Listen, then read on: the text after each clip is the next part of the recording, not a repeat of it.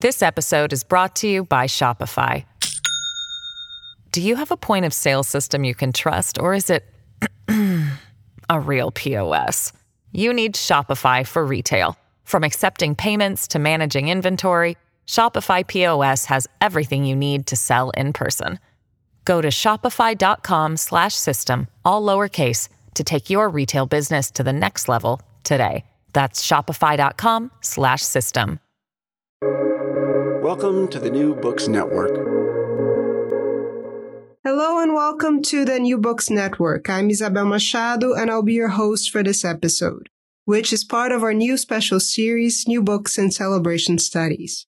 Today I have the pleasure of interviewing a reference in the field, Dr. Jack Santino, who will talk to us about the collection that he edited, public performances, studies in the carnivalesque and ritualesque, published by the University Press of Colorado in 2017. Public Performances offers a deep and wide ranging exploration of relationships among genres of public performance and of the underlying po- political motivations that they share. Illustrating the connections among three themes, the political, the carnivalesque, and the ritualesque, the volume provides rich and comprehensive la- insight into public performance as an assertion of political power. Jack Santino is professor of folklore and popular culture and has served as the director of the Bowling Green Center for Popular Culture Studies. He was the Alexis de Tocqueville Distinguished Professor at the University of Paris, Sorbonne, 2010-2011.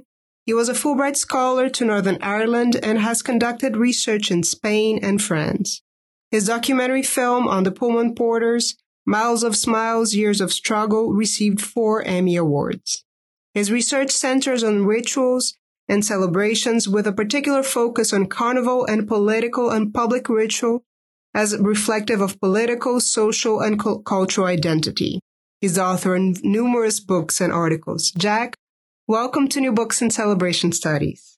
Thank you. Thank you very much. It's a pleasure to be here, to meet you, to be speaking with you, and um, I look forward to the conversation.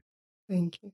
So, before we start talking about public performances, could you tell us a bit about yourself and how did you get involved into this particular field, and how did this collection come about?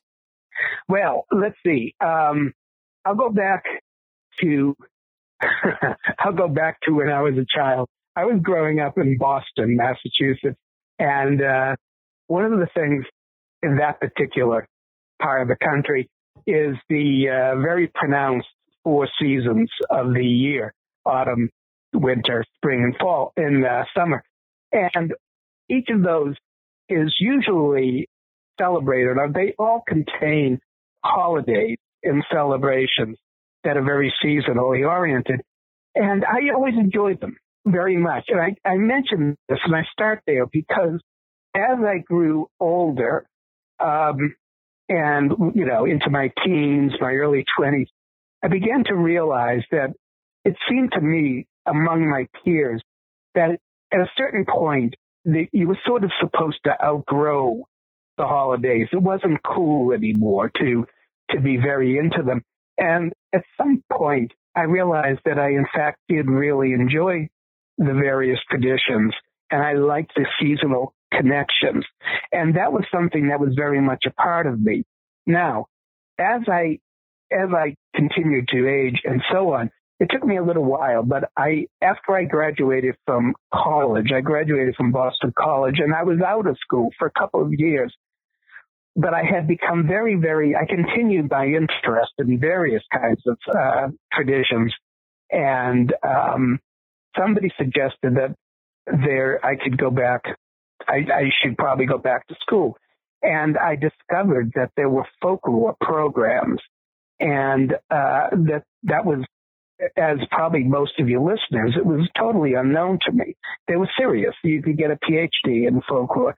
And I ended up going to the University of Pennsylvania, got a PhD in folklore and folklife. And from there, I was fortunate to be hired by the Smithsonian Institution in Washington, D.C. And um, they put on an annual public presentation called the, now it's called the Smithsonian Folklife Festival. Now, while I was working in Washington, I began to talk about my various interests. Uh, and I did the work that you mentioned on Pullman Porters. Um, I did most of it there as a staff member in uh, the Smithsonian. But I also was talking about Halloween and how I noticed how it was changing and more and more adults were getting interested in it. And I was approached by uh, a magazine to write an article, and I ended up having an article in Natural History magazine, and uh, did a scholarly article and so on. And that led to my writing a, a, a book called All Around the Year Holidays and Celebrations in American Life. While I was at Penn and studying folklore, I took a great many courses in cultural anthropology and I discovered the works of Victor Turner on ritual. Mm-hmm. And probably, and I know as we talk about carnival, you'll talk about uh, Mikhail Bakhtin, but I would say that discovering the works of Victor Turner was probably the most profound intellectual um, discovery that uh, that shaped my career. So long, I mean, I'm kind of going on here, but those things came together, and um, I took a kind of approach to contemporary celebrations that put into play a lot of the anthropological theory that came out of looking at tribal societies and so on. Well, I got a job teaching full time in Bowling Green, Ohio at the University, Bowling Green State University. And uh, while there, had an opportunity to visit Ireland, which I did, uh, and um, was invited in Northern Ireland, which is part of Great Britain. Um, I was invited to uh, submit a Fulbright application and I studied Halloween in Northern Ireland, which actually is celebrated, you know, among both advocates of British identity and advocates of Irish identity. So that led to a kind, frankly, to a kind of career in public presentation, public ritual, um, and how people mark them, have marked their traditions as political and as uh, markers of identity. Um, there was a great, great many uh, political public rituals, such as parades and uh, and uh, public funerals that had a strong political uh, dimension to them in Ireland. And I so I continued to study in Northern Ireland, do research and write, which in turn led to a book on public memorialization of death. Um, you know, and I got teaching uh, invitations uh, in Spain and in Paris at the Sorbonne. And while I was in Paris, and that was about 10 years ago, I attended the various traditional European carnivals in France, you know, pre Lenten carnivals. And uh, I've been doing that ever since. Um, and along with that, uh, looking at elements, carnivalesque elements in the various street dem- political demonstrations in Paris and in France. And that's sort of where I developed this idea of the ritualesque to accompany the carnivalesque. So that brings you up to date pretty much where I am now. Yes. And uh, so when we were st- first started thinking about doing the special series for the, the New Books Network, I was having a hard time trying to define what I meant by celebration studies, right? Because I think my, the definition in my head was much broader than what most people thought when they thought about festivities or celebrations. So your book helped me define this. And uh, so in a sense, I would like to thank you because I think it inspired the series. But as you note here, the you have a, the, the that's, inclusive. That's very nice to hear. Thank you. Oh. Thank you. I'm sorry, but that's very nice to hear. Uh, um, go ahead, please. Well, thank you for for uh, for this work. But as you mentioned here, you have a very inclusive title, right? We talk about public performances, and it refers to, and I'm, I'm quoting you, a number of interrelated genres or types of events that tend to share many characteristics. So could you define public performances and what are some of the, these characteristics shared by the such different events and experiences discussed in the chapters of this book? Yeah, um, as you say, it's broad and it's inclusive, but I'll tell you what I am focused on and what I think about and why. I mentioned that I was working uh, for a long time um, in Washington, D.C. at the Smithsonian Institution. And I mentioned that while I was at the University of Pennsylvania, that the works of Victor Turner, the anthropologist, on ritual had a very profound effect on my thinking. Well, while I was in Washington at, at the Smithsonian, our program, our department was asked by the museum, one of the museums, to put on an exhibition with Victor Turner, who was alive at that point, on ritual festival and celebration. And I was chosen, he was the guest curator, and I was chosen to work with him on putting together live, uh, living demonstrations with different groups of people demonstrating their various ritual traditions. Now, we put on this, this brought together artifacts that were in the Smithsonian's holdings. And it was, a, it was an actual museum exhibition, um, with different objects. And Victor Turner would, would write the text that he, the, the objects, it was broken up into things like rites of passage, um, uh, seasonal celebrations and other things such as that. And then he would take objects from all over the world that had to do with, say, birth rituals or had to do with death rituals. And he would juxtapose them, which is something that I, that makes sense to me. And, uh, so coming out of that, I always liked the, the terminology of ritual festival and celebration. Again, because it was inclusive. And I think there is a difference, strictly speaking, between, if you want to say this, pure ritual and pure festival, which I, if pure festival I take as celebration for its own sake, and pure ritual I take as something that is fully intended to cause, it's not necessarily intended to, to be festive. It's intended to make a difference you do it because the religion or the gods or society insist that it be done. So rites of passage, for instance, are necessary to effect change in a person's life from one stage to the next. A baptism is not thought to be just a fun thing to do in Roman Catholicism. It's thought to be necessary in the spiritual life of a child, of a baby. But the, I say you can ideally separate these two, but, but festivals and festivity is often used ritually, especially when you talk about seasonal celebrations. They mark a season. They end one season and begin another. American Thanksgiving, you know, is the opening of the Christmas season and this sort of thing. So I like the idea of using inclusive terms. And then I also personally am interested in uh, other kinds of public performances, such as parades or, uh, um, well, as, as, it, as it developed into various kinds of um, ad hoc demonstrations that were ritualized, such as um, there's a take back the streets movement where people will process with candles and so on. You know, so it's very broad in that sense.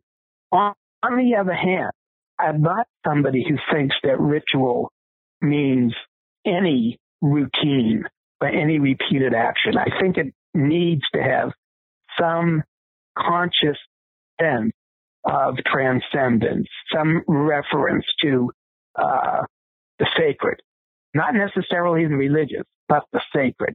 Now that said, I say this in a lot of my writing. Some rituals are very, very festive. You know, there's hilarity at uh, various Native American rituals, various uh, Jewish rituals.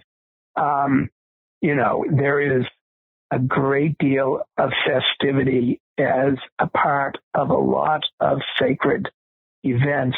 And likewise, rituals themselves, sacred rituals, very often form a part or a component of various festivals. If you think of festivals, a period of celebration. So if we think of, say, Christmas season as a festive season, so religious qualities, religious events are a part of it, but so are parties, and so is gift giving, and so are other components. So I thought it best to be inclusive in that regard. But beyond that, I tend to think I personally am less interested in some other kinds of uh, events. If I'm talking about this, it's worth saying also that while I'm very interested in traditional events, I'm interested in tradition in as it exists and as it's used now.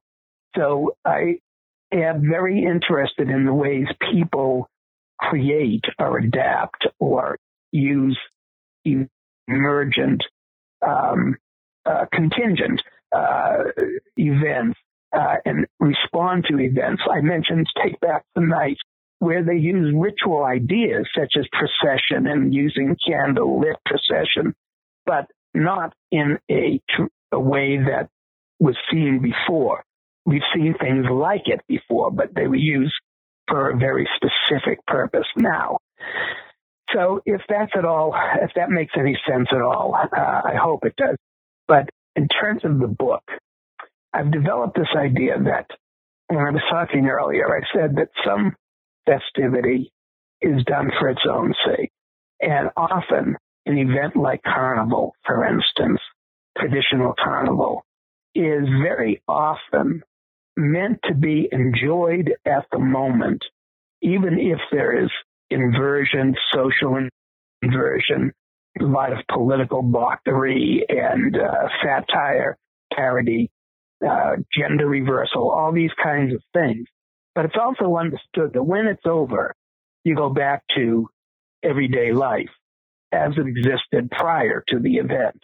However, there are also events that are that contain many of those same qualities, but that are intended to change everyday life. So they're more like ritual than they are like pure festival. In other words, they're using symbolic actions and some symbols generally, but they're doing it to make a change that's permanent, at least in intention. So things like um, uh, various kinds of demonstrations and uh, you know there's a lot of events political events and so on that are carnivalesque but are not carnivals but i think something like say pride day or uh, you know is meant not just they're very carnivalesque a gay pride event usually in the cities that i've uh, seen them but they're also intended to have an effect on the participants and the spectators. They're intended to, to, to, to bring people closer together and to uh, get people used to the idea that homosexuality is as much a part of society as heterosexuality. It's intended to make a difference. So I see them as ritualesque in addition to being carnivalesque. So the book, I tried to get events that range from straightforward carnival traditional carnival and traditional ritual, and that move increasingly more toward something that is almost entirely ritualesque, such as the uh, gay men's chorale uh, event and things such as that. Mm-hmm. So, uh, the as as I mentioned in the beginning, the book deals with the ritualesque, with the carnivalesque, but also with with the political dim- dimensions of yeah. these events, right? And you say here that these events and actions are always emergent from a social context and are always political in some sense of the world. Could you talk about that? Mm-hmm. Well, I think that you know, we can use the word political to refer specifically to politics, um, like currently in the United States with the various uh, election politics. But we also use the word political to talk about uh, um, social uh, and cultural uh, uh, power relations, and um, and sometimes very subtle social and cultural power relations. So various, I mentioned the Take Back the Night. Um, what got me started down that road was going back to Northern Ireland with all the political unrest that existed there. And I started there in uh, the early 90s. And there was, you know, there's, there's violence directed toward, uh, Northern Ireland is officially associated with the United Kingdom and it's um, it's officially a part of the British Islands and British culture, and yet it's uh, part of Ireland as well. And it, as a result, there is there is separatist movements and guerrilla warfare, and sometimes it's more intense than others. And it was fairly intense while I was there. And there were a great many overtly political expressions, like the parades that for one side or another.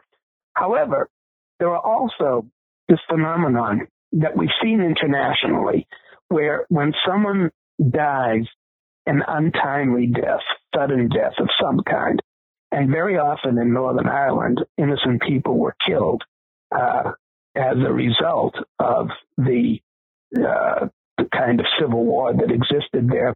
Very often, the place where that person died this untimely death becomes the site of uh, ritual behavior where people leave flowers, leave candles, leave notes. And um, I witnessed a good deal of that while I was there, and I was involved with some people who lost family members. And I was thinking that the difference between ritualizing the place where the person died, this untimely death, and the ritual actions that occur in the cemetery or at home. The difference was in the first case, they're very public. The, the I call them spontaneous shrines. The spontaneous shrines, and we see them in other contexts, the roadside cross where someone dies because of a car crash or other kinds of things like that. They call attention to themselves in very public space. And there's always a dual message.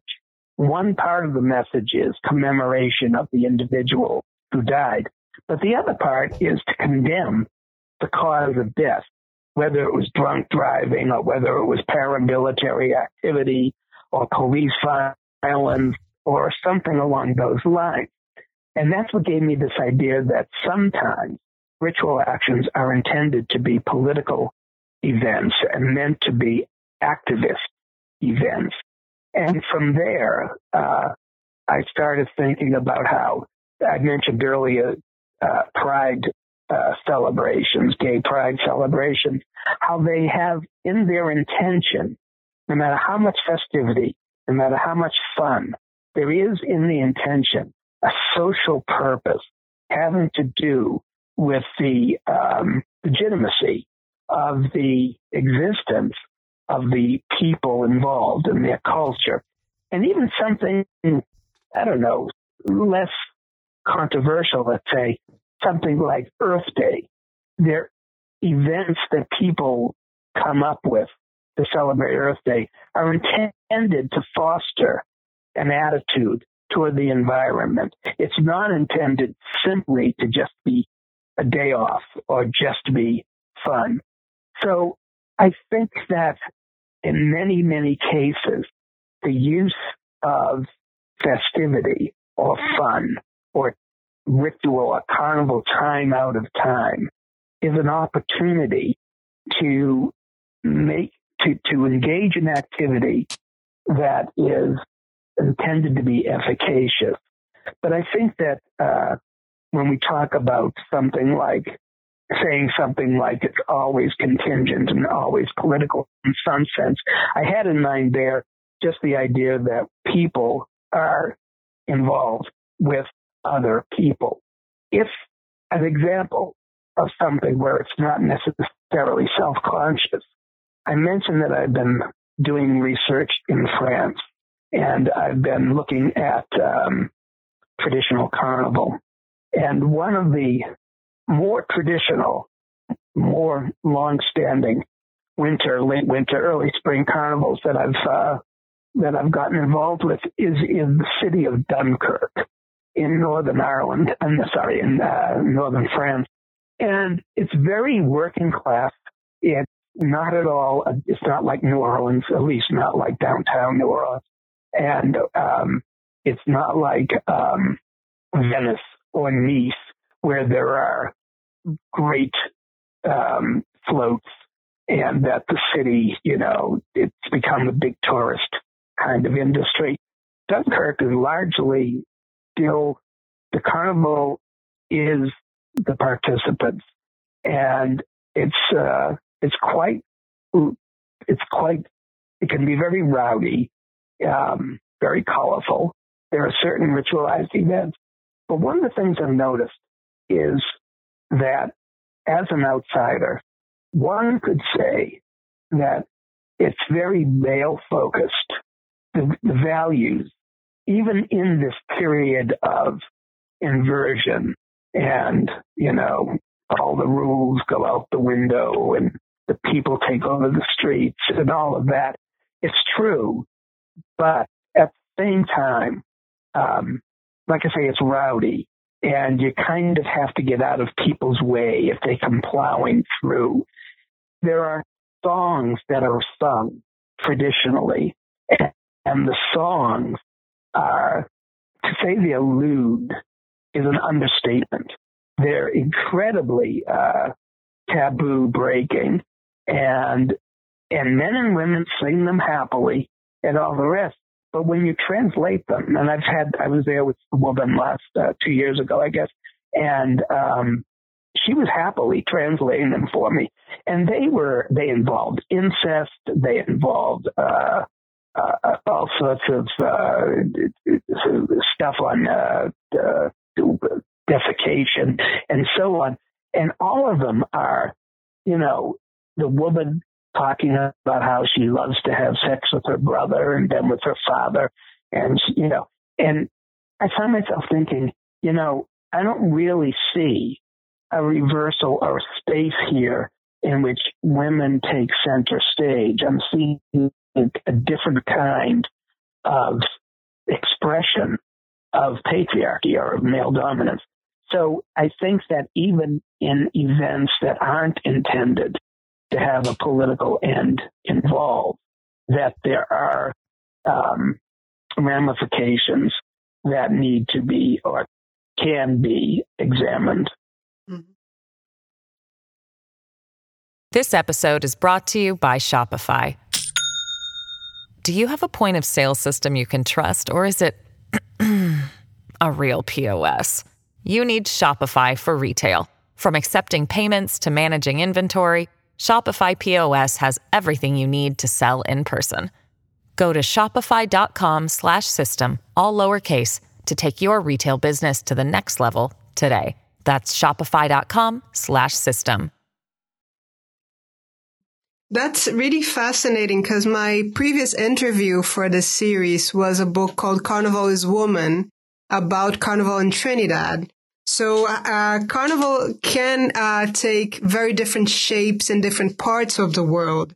So, which brings me, uh, I would like to talk about the Carnival section in the book, right? Uh, why are, are the the uh, the the chapters here? You know, um, let's talk about the how you organize the book, right? How are these chapters dealing with uh, traditional carnival and uh, what you say that it, they look at the social conflict that it that it embedded in the performances. Could you talk a little bit about carnival?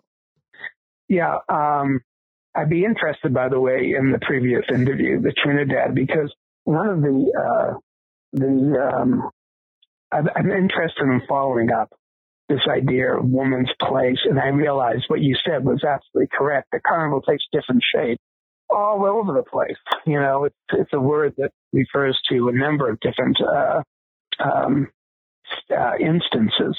And the difference between European carnival and uh, carnival in the Americas, you know, in Central and South America, is uh, different largely. I mean, the major difference there would be the uh, African presence in uh, in the Americas, which is now feeding back into some of the European situations that previous colonial powers, such as like the Notting Hill Carnival in London, and I'm seeing uh, I'm seeing it in uh, in France as well. But um, but how organized it? Well, um, we had the article by uh, historian Sam Kinser, and he talked about he compared a European with uh, you know um, an early modern Nuremberg European event with the uh, more contemporary um, event that he himself has uh, been involved with, I guess, in Trinidad himself for quite some time. And how, you know, how legitimate uh, uh, those kinds of broad comparisons can be, I'm not quite sure, but it was an interesting, interesting uh, approach. And um, Roger Abrahams talked about well, something I mentioned two seconds ago, which was the whole African basis of uh, of American carnival. The idea that from New Orleans south, you have this Afro Caribbean uh, carnival. And his thesis, and it's not just his, is well, let me back up a little bit. The idea that Africans in the New World obviously come in largely as enslaved people, and they have very specific and particular history, unlike the Europeans. And um, so when there were periods of celebration permitted to Africans, they were according to the work calendar, but all, which in turn was based on the Christian calendar. So in other words, days off might come around Christmas and Easter and uh, and times such as those. So then they were free to free, you know, limited freedom to celebrate in their own ways. The white Europeans would look at what they did and say, okay, well that's that's their carnival celebration, but it was kind of an imposition of our terms. So there's some schools of thought that think that the uh, the African dimension to American celebration, which derives from various African masquerades, usually those masquerades were done in um, ritual context, uh, rites of passage, and so on. That they we're interpreting them according to we me white Europeans were interpreting them according to uh, their understandings, but they might have been very different. That said, the theory was that in the uh, African derived events such as the Mardi Gras Indians in New Orleans, which again you find throughout um, in one way or another. There are wild Indians and other kinds of things in the Caribbean and down into um, South America. They uh, that there Roger's idea was that there's a, a dimension of conflict that is being expressed and enacted in all of these. Whereas with uh, the European style, it's literally we're not working, we're celebrating, and uh, we can mock but it's not the same thing as uh, a uh, different groups, different different crews, or different tribes, or whatever as they're called in different uh, uh, black contexts, and the ways in which those uh, embody um, a kind of conflict because of a different situation that those individuals find themselves in. So I wanted to begin simply with, like I said, with something that's that's straightforward carnival or straightforward ritual, rather than then say it's more difficult for some people to understand what this term would mean if it's, you know, if I'm already using sort of exceptions to it. Um, so that was the theory for, for bringing those two, uh, to, from, you know, putting them, placing them in positions of a kind of privilege to, to, to introduce the book.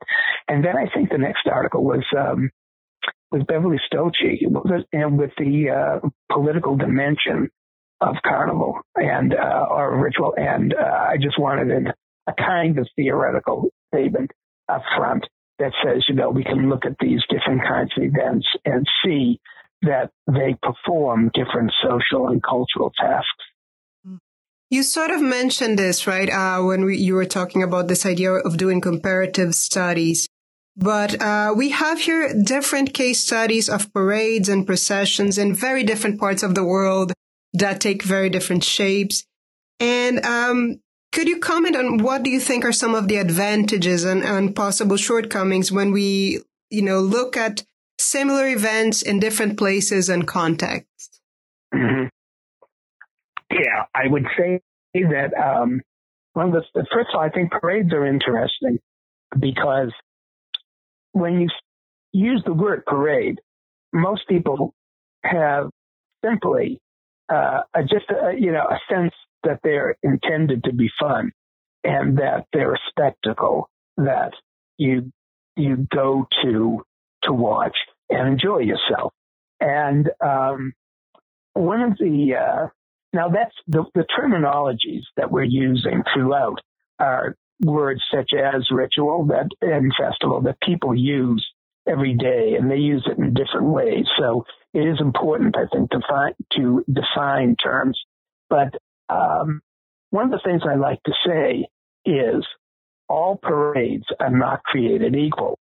And what I mean by that, and if you don't mind, let me give you an example. The um, I'm speaking to you from my where I live now and work, Bowling Green, Ohio, and they have here in November something they call the holiday parade, and in fact, it's entirely a Christmas parade. Um, you know, I mean, but it's done usually in the middle of November before Thanksgiving. And the purpose of that is to say we're kicking off the, uh, the Christmas season. And the various, it goes up and down Main Street in town. And, um, all the stores, uh, contribute and because they want to increase holiday sales. And there's very little uh, there's very little about that that is um, not obvious. The various components of the parade are both local and communal. That is, their their high school band, marching band from the area, and local churches, but also local department stores. And they put on some interesting, you know, displays.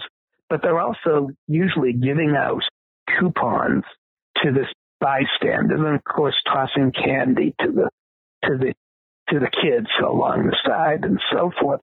And I remember I was at, and it's a very it's a it's a well attended event. It it bring it's got a lot of positive uh, social qualities. It brings the community together. People see each other and say hello and talk and so on. I'm not uh, putting that down, but I was also there one time with a member, a fellow professor who was in the sciences and a lot of on campus at the university I teach. And a lot of the scientists can be very skeptical of the kinds of studies that people like me do. And this one person who's very arrogant turned to me and he said, ha, I'll bet you this is doing research going to this. So I said to him, I said, okay, look, first of all, there's a great deal of literature on parades. I said, let's think about it this way. Who gets to parade? Who gets Main Street? Who gets the traffic stop and police protection?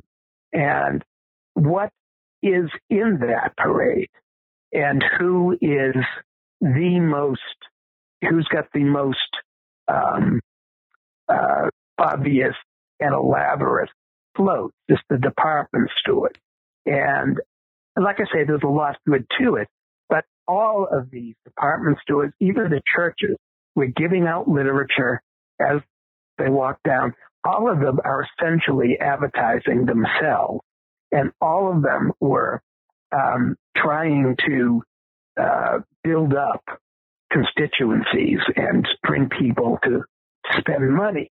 I said, now compare it to, I mean, even in the same town, there's a Memorial Day parade, and it's much, much smaller. It has far fewer, uh, uh, a much smaller audience, and, and it just, it's very short because it's, it's very much a military event. And while people are very respectful, there's not this commercial uh, quality to it. Still, it's Main Street and police and traffic lights. But if you start thinking about other kinds of processions, if you start thinking about parades and other kinds of ways, I was I've been to uh, peace marches, anti-war marches, and so on, and they very often aren't allowed on the street. They can only walk down the sidewalk. They don't change the traffic pattern so that the people doing it get broken up. And I've been in situations where the police are there, but they don't act, they don't, they're not providing a great deal of um, protection against uh, counter protesters and so on. So I say again, different parades have different qualities.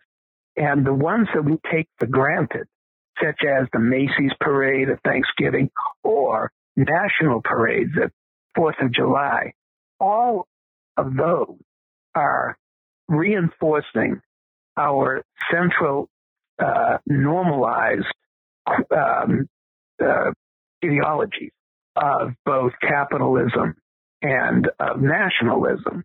And I went on to talk about in Northern Ireland how parades, some people will die over not allowing a parade through its neighborhood.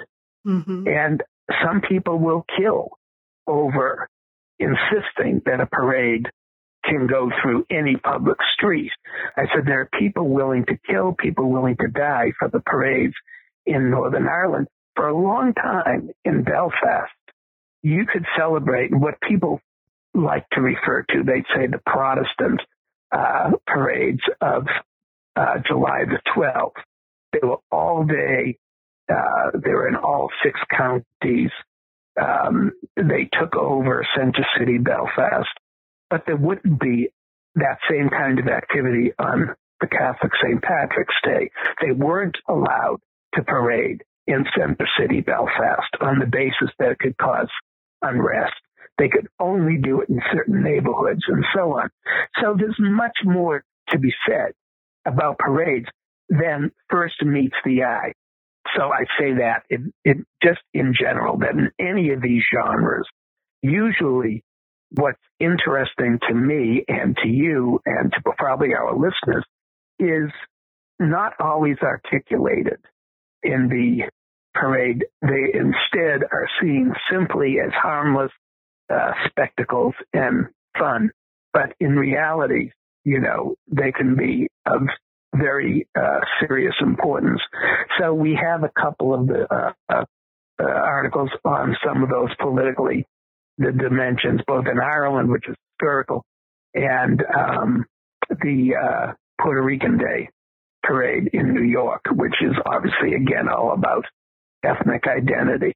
And also I wanted, that was an article about flags, so I wanted to bring flags into it as well, because you can get very, you know, specific on components, but flags have all those same dimensions that parades in generally do. You know, they're carrying a symbol and people can get very, very concerned about, uh, even, you know, taking an American flag and making it a rainbow flag or turning it into uh, now this talk of the thin blue line on the American flag or the Confederate flag, that controversy in the United States. So all of these things, as I say, on the surface are pretty straightforward, but a lot lurks underneath. Yeah, it's very reassuring to hear you say all that because in, in very informal situations, when people ask me, what do you study? And I say celebrations, I get very suspicious looks. Sort of like, oh, you go have oh. fun. yes. Yeah. Oh, yeah. And I'll tell you, I mean, that never goes away. I did a, um, a presentation on campus once on the Northern Ireland material. And as I said, I mean, I'm, I'm talking about material, and it was always the, I did the parades, I did what I call my spontaneous shrines. I had interviews with people that I played uh, who had lost family members, and they break your heart. You know, they would break your heart. And I would, uh, and the presentations always are very uh, well received. But the person who was in charge of the presentation even after hearing it, then said, well, Jack studies celebrations, you know, ooh, lots of fun.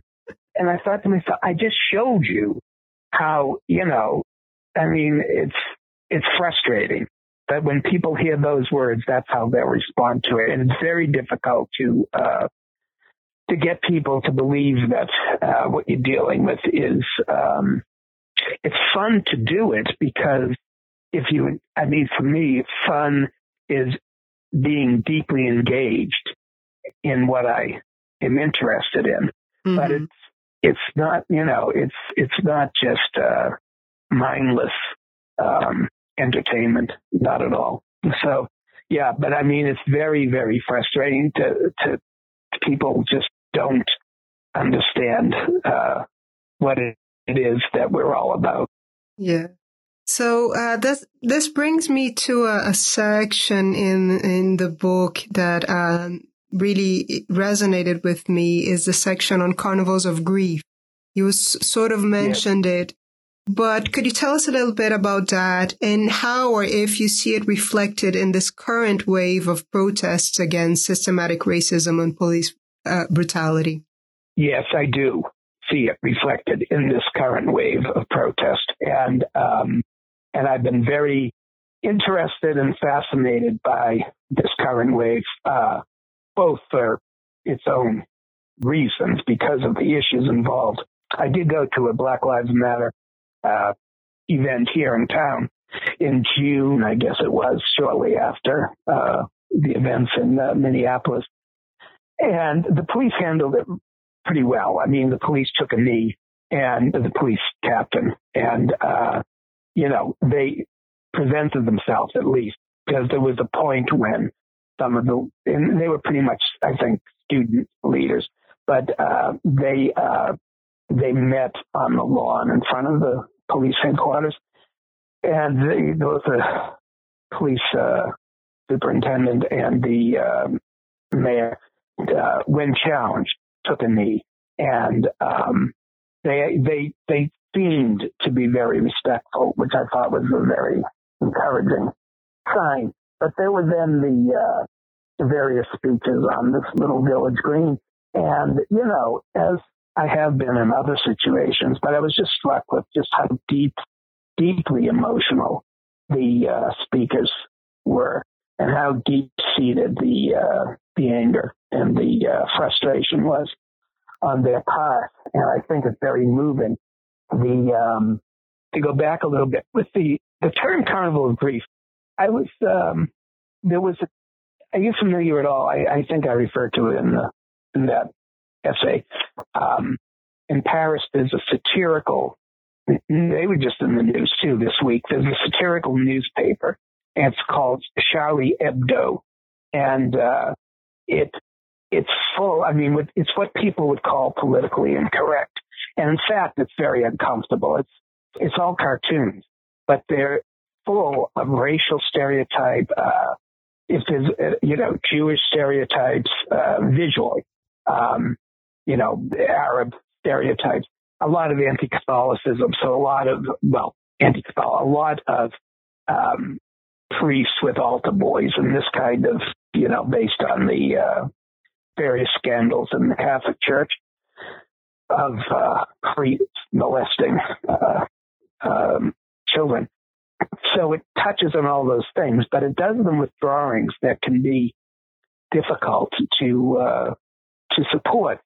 So at some point, I guess they do a lot of, uh, they, there's a lot of uh, concern in France and in Paris about uh, the northern North African immigrants. So they're usually uh, marginalized and ghettoized, and also they tend to be uh, Muslim. And there was a lot of they would draw a lot of Muslim stereotypes and so on, including renditions of the Prophet Muhammad, which is forbidden, as I understand it, in Islam to do a uh, a rendition of the human form. And they did it as an in your face kind of, uh, you know, no one's going to tell us that we can't do this. So they hit a lot of caricatures of the Prophet Muhammad. And then it was a February five or so years ago, I guess, when uh, two men, two or three men, broke into the Charlie Hebdo headquarters and just opened fire on the cartoonists and various people, and several people were killed. And it was a very, very shocking act of urban terrorism. And the entire, I mean, the entire world responded. It was a major, um, it was a major event. Well, about a few weeks later, I happened to be in Paris, I think for Carnival. In fact, I had gone over and, um, I thought, well, uh, you know, I should go by the Charlie Hebdo headquarters and see what kind of response they had because I had come up, I had written about this idea of spontaneous shrines and I wanted to see what was going on. In fact, I'll be even more specific. I had gone, Paris is trying to rejuvenate a carnival that had pretty much petered out by the end of the 19th century. And I had attended that and I knew some of the people involved.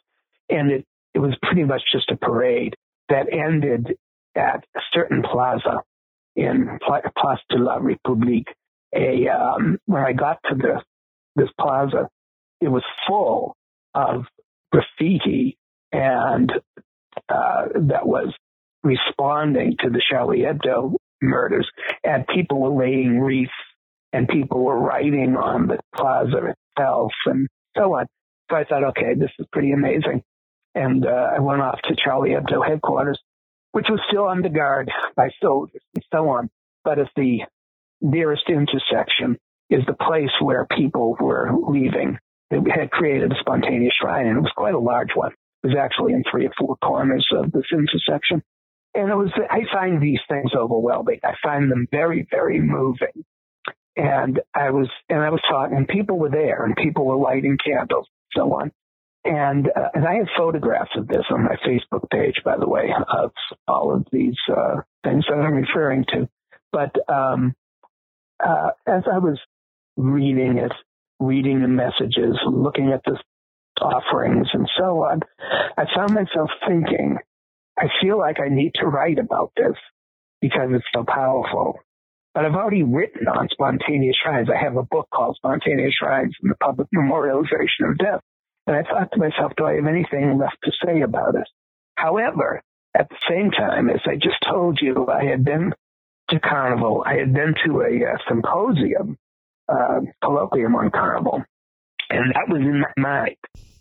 And somebody, and I don't remember who, all right, let's just say it this way. I've heard Carnival defined as an excess of signifiers. And that's jargonistic, but I thought that, you know, if you go to a carnival, it's there's music and there's dance and there's costume and there's food and there's drink and there's movement. It's an excess of all of those things all at once. Festival generally has all that quality of being, you know, multi has multi multiple genres and so on. So there's that sense of an excess of, of input. And I thought, here I am looking at this, and these are material, this is material culture that people have left, materialization of emotion, if you will. But, but it was an excess of signifiers. I mean, you know, there was piles of notes and wreaths and candles and some of the, because, uh, because it was seen as Arabs. They were Jewish uh, responses to it, and there were a lot of drawings and cartoons because they were cartoonists who had died, and on and on. And I thought to myself, well, it's an excess of signifiers, but it's not carnival as such, but because carnival is usually something we think of as fun, as positive. But I thought to myself that it is an overwhelming expression of grief and grievance. So I came up with that thought, and I still am not sure whether it's the best terminology, but carnival of grief. But when I watch and see the various kinds of things that are happening as we speak in the United States, um, and since the, since the killing of George Floyd, uh, and the subsequent various violent acts that have happened, I found myself again thinking and wanting to suggest the concept of a carnival of grief. But again, I hesitate, or grievance, uh, grief and grievance. I hesitate simply because I don't know if carnival is an appropriate word there. The other night, and you might, I'd like to hear your response on this. I don't know if you saw it, but this past week, both Trump and Biden went to Kenosha, Wisconsin, and Biden met with the family and various local community members of the man who had been shot seven times in the back. And there was this clip I saw of a young woman who spoke in a church to the candidate, Joe, uh, Joe Biden. And she said, I'm just going to speak from my heart now. She said, there's so much heavy anger. People are heavily angry and people are hurting. And I thought to myself, this term here, again, I wanted to suggest to her it was like carnival grief, that it's an inversion of what we usually think carnival is. So that's the best I can do in trying to, you know, trying to explain, explain what I mean by that. Um, but that's how it came about. And it, it's something I think about.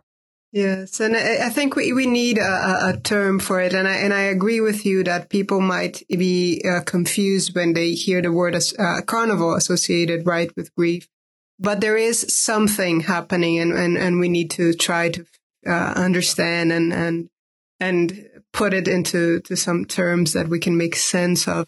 But the both visits from yes. both candidates seemed there was a performative, a public performance uh, element to it, very different the people they decided to to meet, the the the visual material culture associated with all of that. Yes, it's, it's really something we need to to think more about. Um, but uh, so yes, I, well, sorry, go ahead, please. No, I was just I was going to agree with you, and you use the word performative there, and I appreciate that because uh, I I haven't used it yet, but it is something going all the way back to the early stuff with um, my Northern Ireland um, Cheerios and in spontaneous shrines that they were performative, meaning not just that they were, you have to perform them.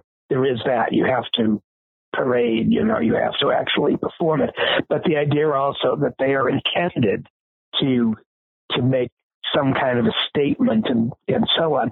And yeah, I think if you examine those two, those two events, um, as performance uh, uh, in Kenosha this past week, it's obvious that they're intended for different audiences. They're intended to make totally different statements and so on. So I actually appreciate your feedback on that because you're right. I, I too think that terminology is important and it's good to have words that actually mean something that aren't just, uh, you know, jargon that, that seem to answer a need to describe something that hasn't been articulated yet in the scholarship or in the literature.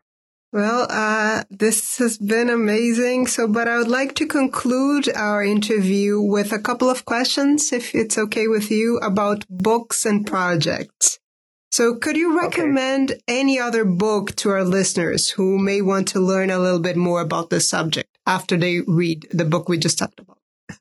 Well, you know, I think that um, honestly, and this goes back a ways, but I think that I mentioned that the work of Victor Turner on uh, ritual was profoundly important to me. I think, and there's a collection of his essays called The Forest of Symbols. Now, that, you know, I think was published and might have been published in the late 60s.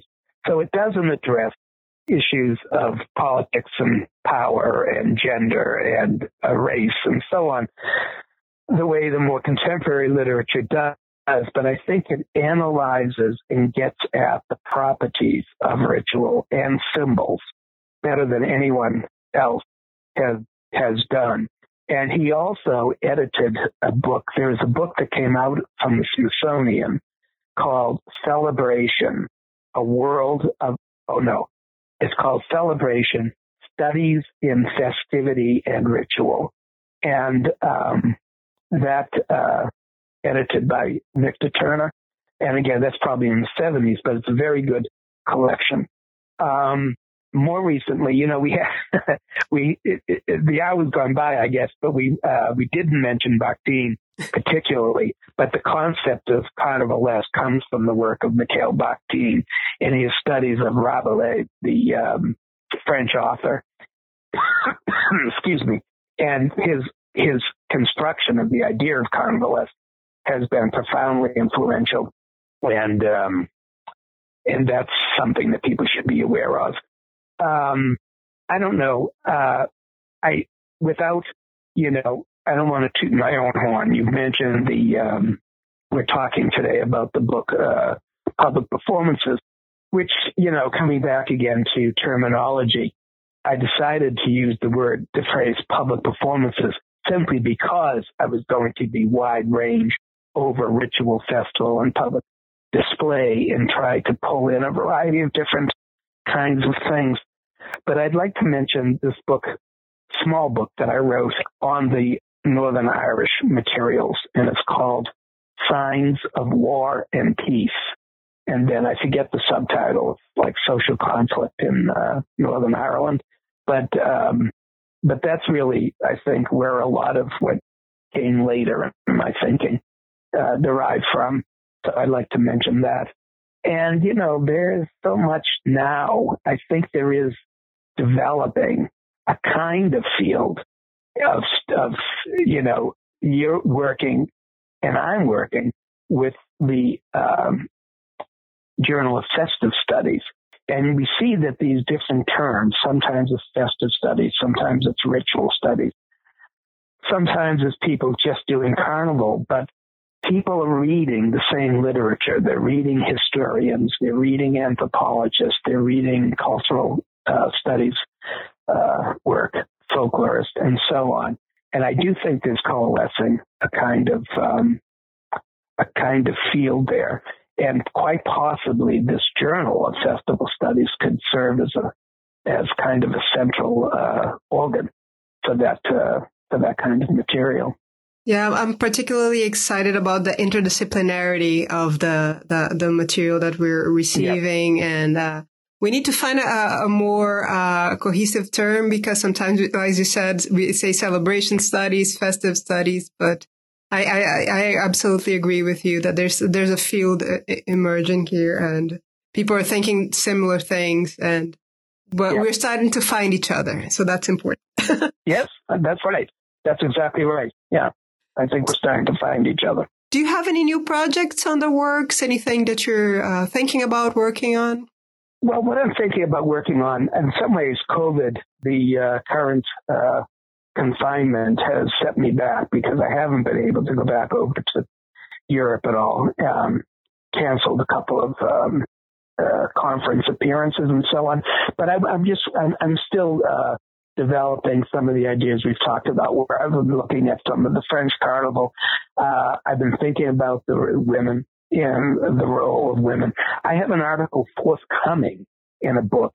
Uh, the book is forthcoming. It's not mine. Somebody else edited, but it's on the Women's March of 2017. And, um, I have an article on that. And I, you know, I, which again, something that was very carnivalesque, but wasn't carnival. And I was looking specifically at the Washington, D.C. march, even though it was all over the country and all over the world. And that's what I, you know, when I was in Dunkirk, when I've been in Dunkirk, being hosted by a, you know a married woman with two kids and so on, um, I found myself thinking this carnival is not the kind of statement that the Women's March is, and the imagery isn't the same. And uh, so I'm curious about some of those ideas. And also, you know, this idea of carnival of grief, I'm still, and your comments now have got me thinking maybe it's something I should pursue a little more deeply um, because we're seeing it this this summer. We're seeing a great deal of it, and uh, you know, so yeah, I, I'm, I'm working on the next. I'm working on developing new ideas. Is where I am right now. Well, Jack, thank you so much for taking the time to talk to me. I really appreciate it. Well, I'm I'm happy to do it anytime, and uh, I like to uh, listen to the podcast as they uh, as they come out because it is something like you say we're finding each other, and the more we in uh, the more communication that exists, the better. So I appreciate you reaching out to me Mm-hmm. to do this interview. It's something I'm happy to do. And to our listeners, thank you for tuning in to this episode of New Books and Celebration Studies until we find a different title for it, a new special series for the New Books Network. I just spoke to Jack Santino about the collection that he edited, Public Performances, Studies in the Carnivalesque and Ritualesque, published by the University Press of Colorado in 2017. I'm Isabel Machado, and until next time. Thank you.